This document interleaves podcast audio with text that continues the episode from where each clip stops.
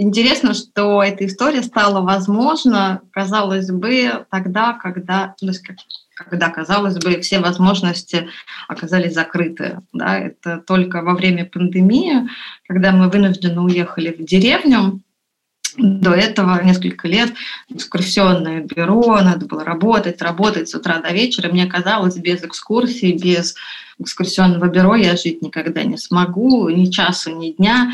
Я там вечером, ночью, утром, днем просыпалась, работать думала только о работе, о том, какую еще экскурсию придумать, какой маршрут, как это все сделать, как, как, как привлечь побольше людей, чтобы они узнали, полюбили Москву. Вот там э, вдали, в глуши, в деревне Кукуево, вот оно открылось, что на самом деле можно обойтись и без всего, без этого. Я пришла к своему брату. У брата к тому моменту уже 15 лет он занимался керамикой, различные проекты реализовывал. И я ему говорю, давай, давай. Он говорит, конечно, давай. Принеси, сделаем. Я принести не могу. Мне, конечно, попросила своего сына, он вылепил эти фигурки, они чудесные, и, наверное, ну, сейчас вот я думаю, жалко, что мы тогда не сняли форму и не сделали, это тоже был бы замечательный вертеп. Но я обратилась к знакомой художнице и попросила ее, объяснила задачу, попросила нарисовать эскизы. Она сделала порядка 10 эскизов. Некоторые из них э, мы пустили, запустили в работу сразу, какие-то пришлось дорабатывать. И таким начался процесс вот изготовления этих самых вертепов. Привет, друзья! С вами Олеся, коуч по монетизации личного бренда и подкаст «Женская эволюция». В своем подкасте я рассказываю о необычных женских проектах, об успешных бизнесах и о женской самореализации – Этими историями я хочу показать слушателям моего подкаста, что любую мечту можно реализовать, и что женщина может зарабатывать легко и с удовольствием. И вы тоже так можете. Я приглашаю вас на мастер-майнды по монетизации личного бренда и на индивидуальные коуч-сессии. Пишите мне в Инстаграм и в Телеграм. Ссылки вы найдете в описании к этому выпуску.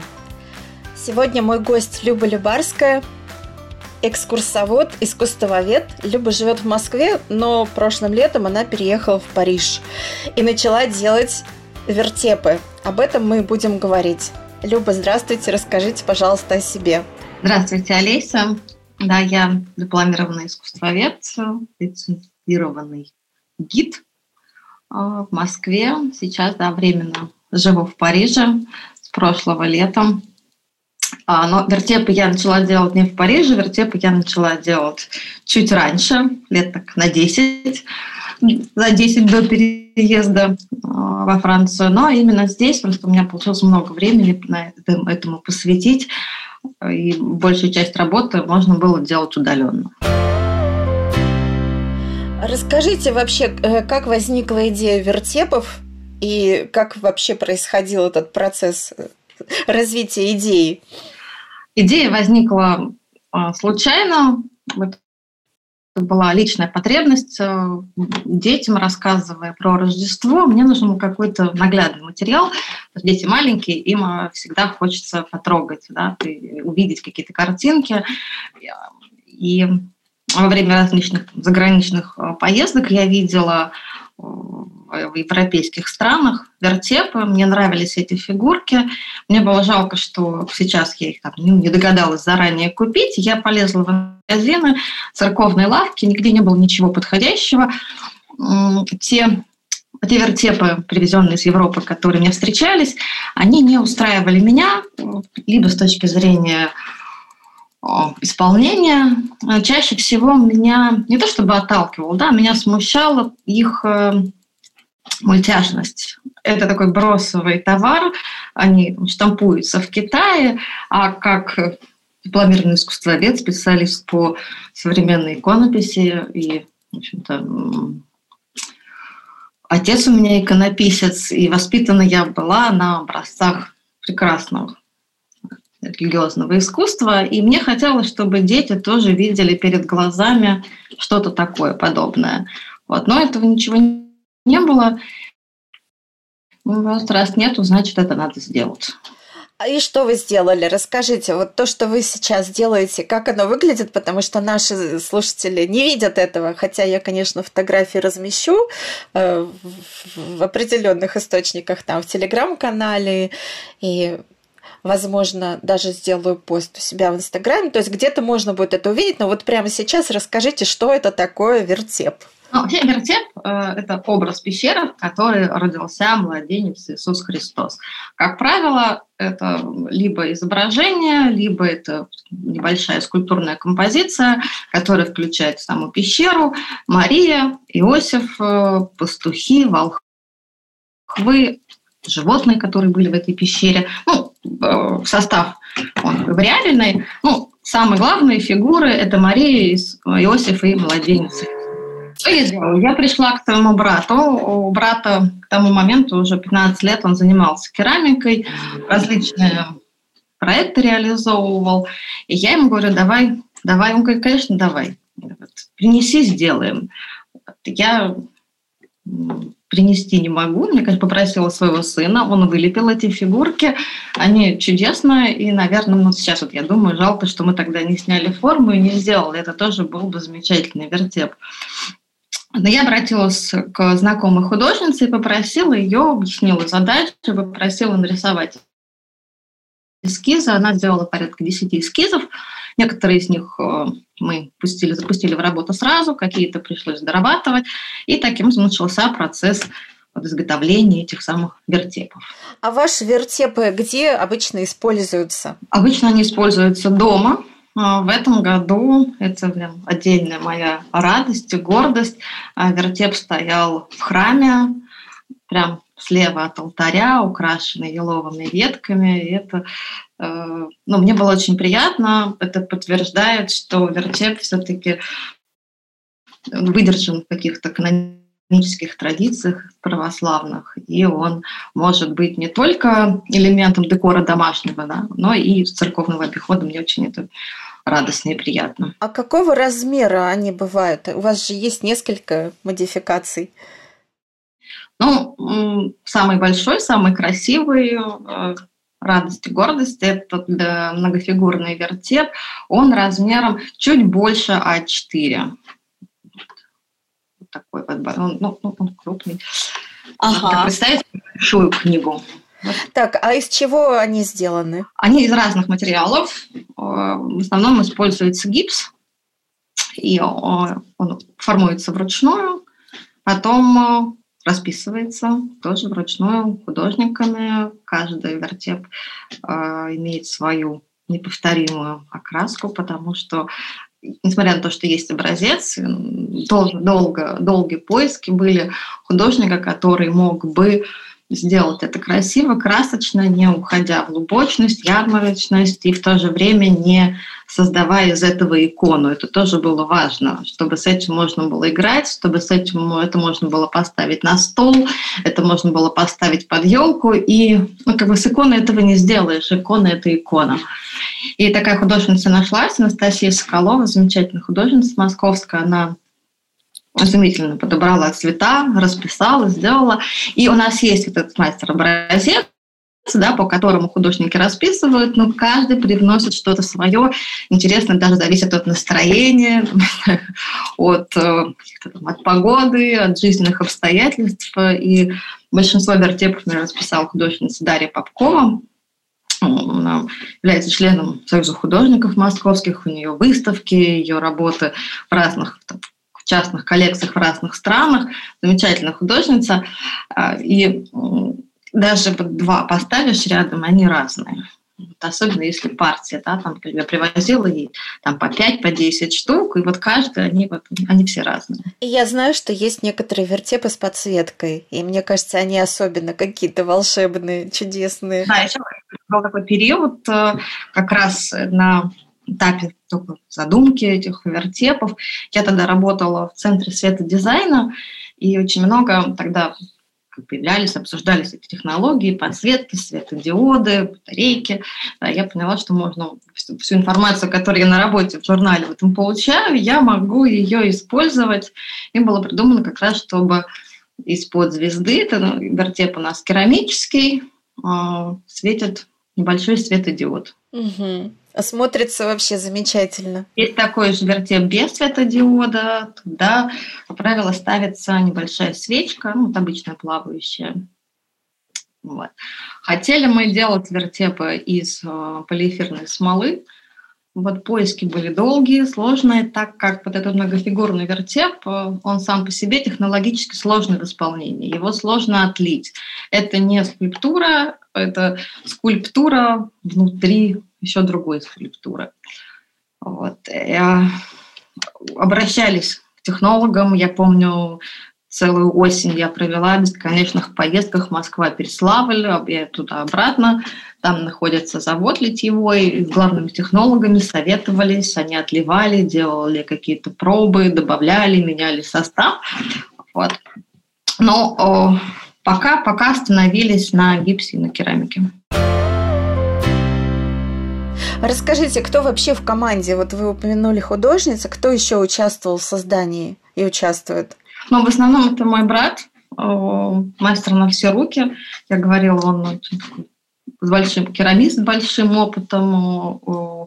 Он много работал с позолотой, он позолотчик, реставратор и вообще человек, который может сделать все собственно говоря, как разместить, чем я это даже пыталась среди знакомых, как разместить светодиод, чтобы это все было а, в рабочем состоянии, чтобы его было удобно включать, выключать, чтобы это было безопасно. Это все в основном занимается он, формовщик а, тоже он, он снимает формы, он их копирует, тиражирует, э, и формовкой самотепов тоже занимается рад.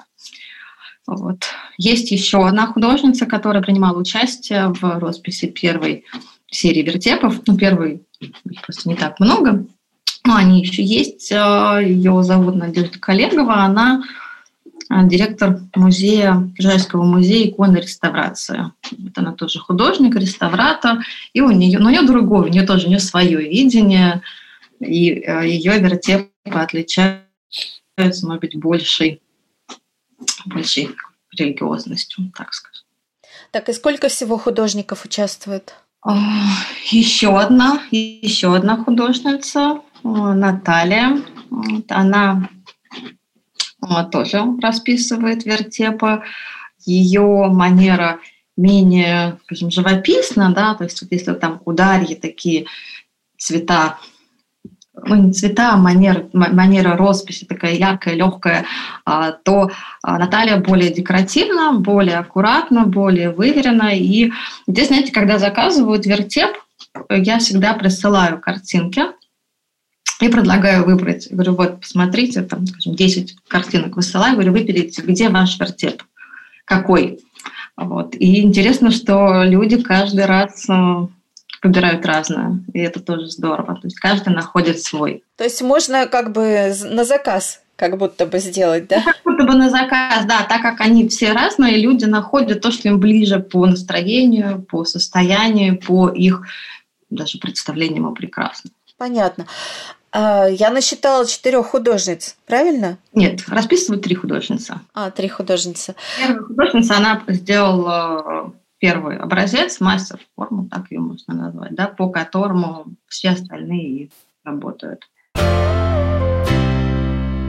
Так, хорошо. Еще я видела в Инстаграме, вы рассказывали, что ваш папа тоже принимал участие каким-то образом. Вот что делал он? А, картинка, которая располагается и в керамическом вертепе с подсветкой, без подсветки. И есть у нас еще вертеп с картинкой полиграфической, гипсовый вертеп со свечкой. Он тоже расписан вручную, но картинка, она сделана с помощью типографской краски. А, вот эту картинку как раз нарисовал мой, написал мой отец. Расскажите, э, какие вообще затраты если можно так сказать, у вас были в производстве вот этого вертепа. Я человек, который любит э, такие детали, поэтому будет интересно узнать. Ну, затраты. Ну, материалы в первую очередь. Затрат много. Во-первых, ручной труд, да, это всегда, это всегда дорого, это всегда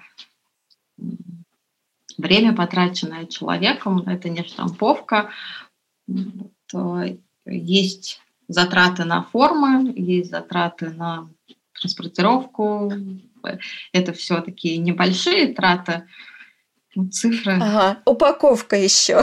Упаковка, да-да-да. Упаковка, да. Э, ну, коробки, ну, себестоимость одной коробки, она 700-800 рублей. А эта коробка, она предполагает защиту от э, ну, каких-то повреждений механических? Она предполагала, она предполагала защиту. Это была коробка, э, так как э, вертеп, он не стоит круглогодично, да, его нужно хранить. Предполагалось, что эту коробку, эту коробку вертеп будет убран, и до следующего года где-то на антресолях ждать своего следующего часа. А для транспортировки эта коробка? Для транспортировки, да, для того, чтобы уменьшить амортизацию, вообще сделать это все дополнительно, предоставить людям возможность как-то украсить вертеп уже на месте. Это тоже, кстати, расходы, потому что на одном полиграфическом комбинате были закуплены крафтовое сено, чтобы коробку с вертепом было приятно открыть, это сено дополнительно ароматизируется с помощью эфирных масел различных Ох, хвойных. Вообще. У меня были эксперименты, я хотела, чтобы пахло сразу елкой и мандарином, но они вкусные. Да, то есть приходится выбирать, да, либо мандарины, либо хвоя. Ну, так как э, коробки заказывали из э, Парижа, не получилось приехать на итоговую примерку, и в итоге оказалось она чуть-чуть маловато. И как? И что, и что с этими коробками стало? А с этими коробками ничего не стало. Эти коробки э, пригодятся ну, в следующем году. Просто нам сейчас придется немножко э, уменьшить сам вертеп, там буквально на пол сантиметра. Это необходимо сделать, чтобы не было трения бортов uh-huh. вертепа о коробку. Э, так, а где происходит... Чтобы было понятно, уменьшить uh-huh. на этот пол сантиметра, да, то есть там по 3-4 миллиметра с каждой стороны, это ну, недель на 2, на 3 работы только по снятию формы. А где производятся вертепы? Они производятся в Киржаче, это город недалеко от Москвы. Э, там э, родители где-то под Киржачом давным-давно купили дом в деревне, чтобы дети жили на улице. Дети, это, это вот вы, ваши братья и сестры? Да, у нас всего восемь человек в семье, у меня одна сестра и шесть братьев. Вот, э, в какой-то момент, когда мой старший брат, один из трех старших братьев, э, он когда родился, у него была такая особенность развития заячья грудка, выпирающая немножко. И маме моей сказали, что для того, чтобы ребенка поставить на ноги, ей надо каждое утро давать ребенку парное молоко черной козы.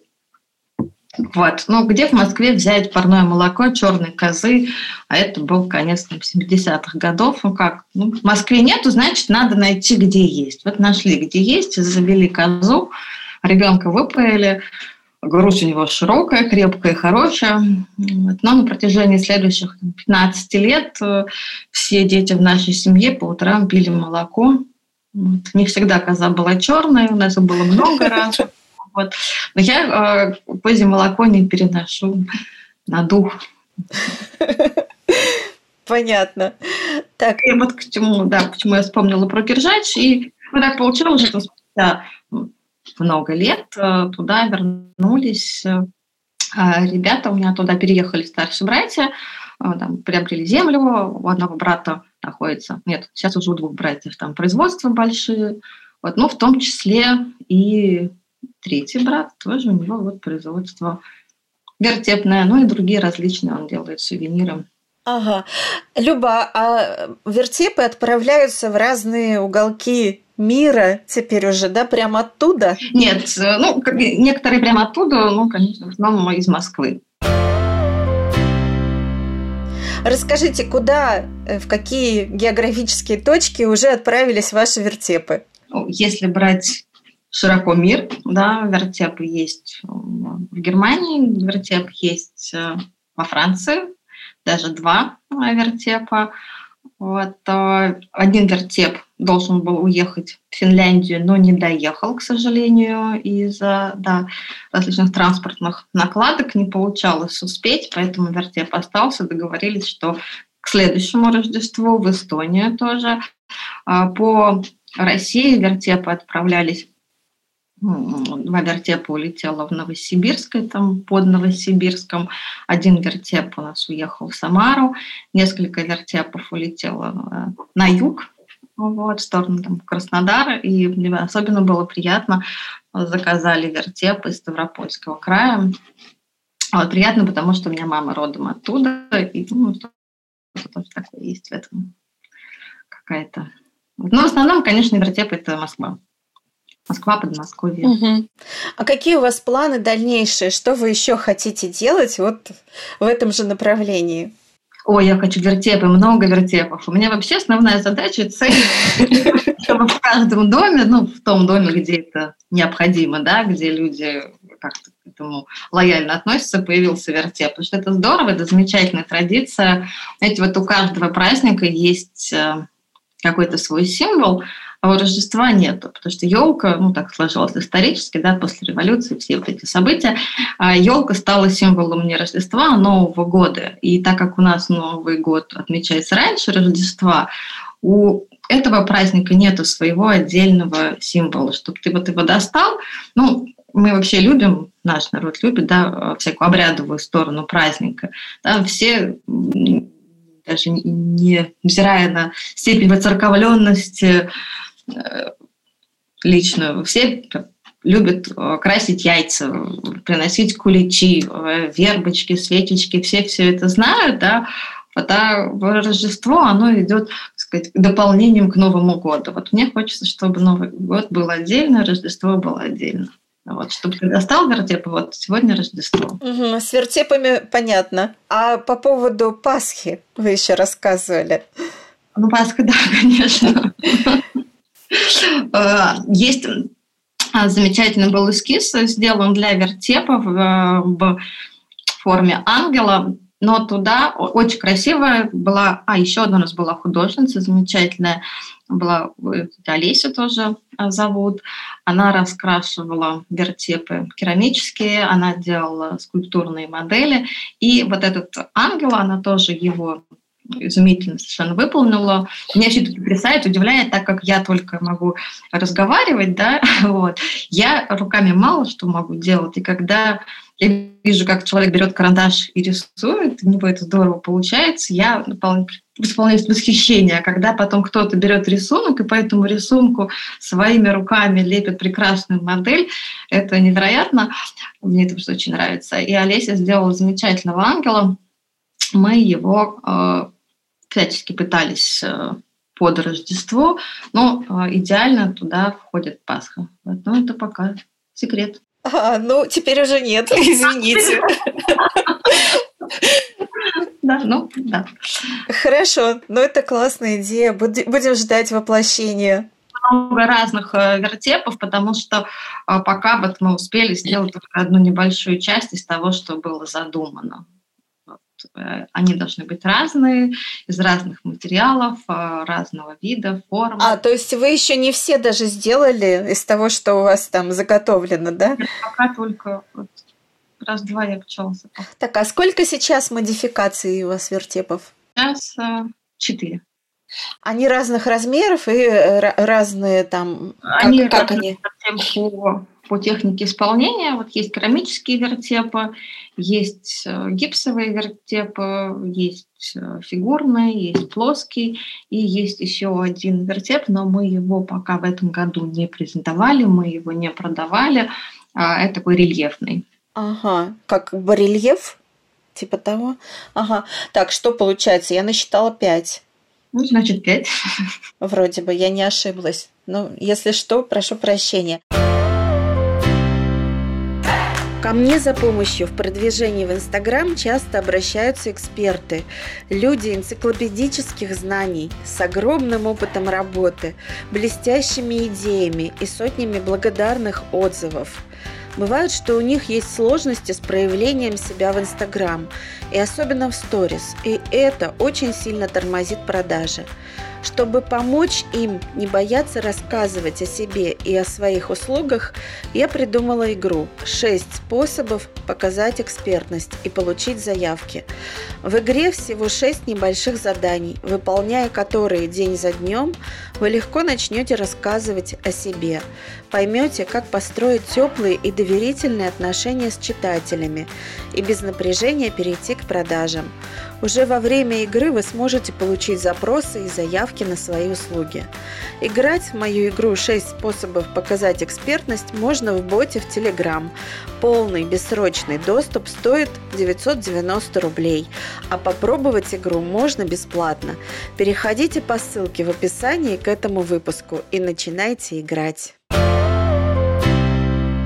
Я хотела спросить, как вы их продаете? Откуда ваши покупатели о вас узнают? Вообще узнают о том, что у вас есть такие прекрасные вертепы и где их можно вообще купить? Моя боль, они не знают об этом. Это очень... Мне кажется, что как только люди их а, увидят, узнают, они захотят все непременно, чтобы их такое... Нет, но покупатели же есть уже, их же как-то покупают. Вот расскажите. Ну, обычно сайт, Инстаграм и в, через церковные лавки. Угу. А какой, э, мне как маркетологу интересно, какой самый-самый такой работающий канал, самый эффективный? Самый эффективный, наверное, личный. Да, это при личной встрече. Ты показываешь, рассказываешь и покупаешь. У меня был человек, который мы встретились совершенно случайно. Не предполагалось продавать вертепы. Я была занята мыслями в вертепах, а приехала по просьбе другого человека сделать небольшое дело. да, и возникла заминка, и нам пришлось сидеть, пить чай и беседы беседовать. Вот. К концу беседы я принесла из машины вертеп, показала. Вот, я сказала, беру, беру. Я отъехала 15 минут, он мне перезвонил и говорит, привезите мне еще два. Потом попросил еще три. Фантастика. так много? Нужно, нужно, есть люди, у которых все есть. Э, им нечего подарить. Это прекрасный подарок, э, везите еще. А это вот тот самый магазин э, какой-то брендовой одежды? Да, это владелец магазина брендовой одежды в Москве, крупной сети. А сколько стоит вертепы? Вот какая, ну, вилка, что ли, от и до сейчас? Вот те, которые сейчас есть. Ну, сейчас э, вертепы от 8 до 17 тысяч. А есть еще какие-то, планируются какие-то, э, которые будут больше и дороже? Да, есть, есть как раз по извините, э, по просьбам, потому что ну, в основном это просьбы были в Инстаграме, люди видели, я давала какую-то рекламу, да, просила разных хороших людей рассказать о хорошем вертепе. А, люди интересовались и просили сделать что-то подешевле, попроще. Вот таким образом а, возник вот вертеп с картинкой. Вот он сейчас стоит около 4 тысяч. Угу. А более дорогие будут? А, дело в том, что я пока не могу сказать, насколько они будут э, дороже. Вот тот вертеп, который сейчас мы продаем, я говорю, там за 17 тысяч, э, это ну, практически по себестоимости, вот, так как заканчивается уже сезон покупок, э, есть траты на транспортировку, на хранение до следующего года, да, и, конечно, от них ну, продать чуть дешевле, чем ждать. Вот. А так обычно они стоят дороже. Картовая продажная цена была 25 тысяч. Угу. Понятно. Что касается более дорогих моделей, тоже это были это как обратная связь, запрос э, был на вертепы большие, которые можно устанавливать на улице на прихрамовой территории. Вот это тоже такое направление, которым хочется сейчас работать. У нас в Петербурге возле Казанского собора стоял как раз такой большой вертеп. Ну, он под каким-то куполом прозрачным, но тоже очень красиво. А, Люба, что еще хотите рассказать? У меня, кажется, закончились вопросы, но, может быть, я что-то упустила. А про вертепы? Про вертепы или про себя? Ну, наверное, мне было бы интересно просто с точки зрения такой информационной, да, что кто-то будет слушать информацию, это дойдет, да, мне интересно рассказать про то, что я живу не только вертепами, и так как я сейчас живу в Париже, сейчас у меня и в Париже тоже я нашла себе занятие по душе, новый, новый проект, который, я надеюсь, будет тоже успешным, интересным, востребованным. Я хочу использовать все свои предыдущие навыки, наработки, да, так как я гид, я хороший организатор, я хочу сейчас а, предлагать такой комплексный продукт. Э, это квартира в Париже, которую можно снять вместе с программой. Это могут быть экскурсии, это могут быть походы в интересные места. А, есть уже договоренности с фотографами, чтобы это было, все можно было запечатлеть. Вот есть студия, которая сейчас идет ремонт, и с февраля месяца вот планируем ее сдавать вот, вместе с дополнительными услугами. Как круто, я хочу уже. Меня пока не пускают, но я очень хочу. Я начну скоро всех пускать. А, ну, хотелось бы, да. Если что, я чур первая в очереди буду. А еще что-нибудь? Что у вас вообще там еще в Париже происходит? В каких вы активностях участвуете? Ну, я не только участвую в активностях, я их еще и инициирую. А так как я просто человек активный, мне необходима эта самая активность. Есть э, ну, прекрасная группа она появилась в соцсетях, где русскоговорящие, там, русские девочки в Париже. Мы регулярно встречаемся, устраиваем какие-то мероприятия. Вот как раз прям буквально пару дней назад э, я нашла э, бабушкину лесу, знаете, такая большая леса, которая на плечи. Боа раньше называли. Боа. Или боа, это да, из да, перьев. Она с лапками, зубками, с глазками. Вот, и нас стоит в гостиной большой, большой рояль. А, увидев лесу, рояль, я поняла, что я очень-очень-очень прям хочу. Вот сейчас предлагаю девчонкам а, включиться в игру, а, за несколько недель подготовиться, выбрать образ себе какой-нибудь известной дамы. Мне кажется, это там, 20-30-е годы 20 века. Подобрать, почему игра, потому что нужно ходить по блошиным рынкам, парижским, отыскивать какие-то интересные предметы, подбирать, собрать, вот собрать гардероб и устроим такой вот вечер. А еще фотосессию можно сделать. Обязательно, обязательно фотосессия, она будет э, куда, знаете, рояль, леса и нет фотосессии, конечно, обязательно. Очень круто. Буду ждать тоже фотографий. Так, ну что, наверное, наверное, все. Я уже все расспросила. Люба, я вас благодарю за этот увлекательный рассказ. Про цифры не спросила, ну ладно. Мы встретимся еще, я уверена. Я э, была очень рада с вами поговорить об этом. Мне кажется, что это прям такая классная история, которая вот мне нравится, когда идеи находят свое воплощение.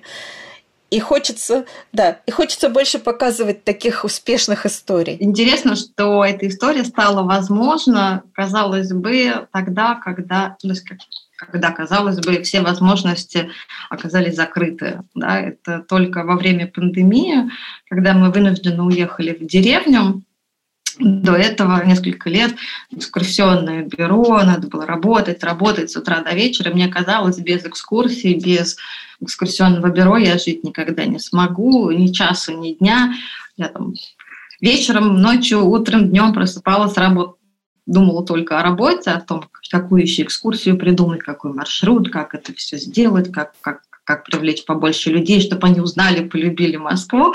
Вот там э, вдали в глуши, в деревне Кукуева. Вот оно открылось, что на самом деле можно обойтись и без всего, без этого. Вот, и появилась возможность, время, желание. То есть благодаря, э, благодаря пандемии поняла, что можно, мой муж давно уговаривал, куда поехать, ему по работе предлагали поехать куда-то пожить. А я думала, что я Москву не могу бросить. Оказалось, могу легко и запросто в деревне. Появилась теплица, появился музей, и, в общем-то, жизнь продолжается. Я что в Париже тоже можно жить.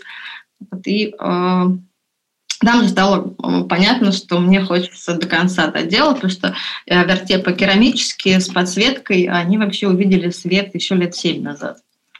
Вот. Просто, ну, как это, прошла волна, да, мы их сделали, продали, и мне казалось, ну все, я успокоилась, Фух, вот он, вертеп, они прекрасны, не так много. Эти в этом году, когда я первый раз забрала партию, упаковала э, вертепы в э, коробке, это вот душистые крафтовые сена, они так сидели на кухне, я сижу, вертеп, вертеп, вертеп мне было достаточно.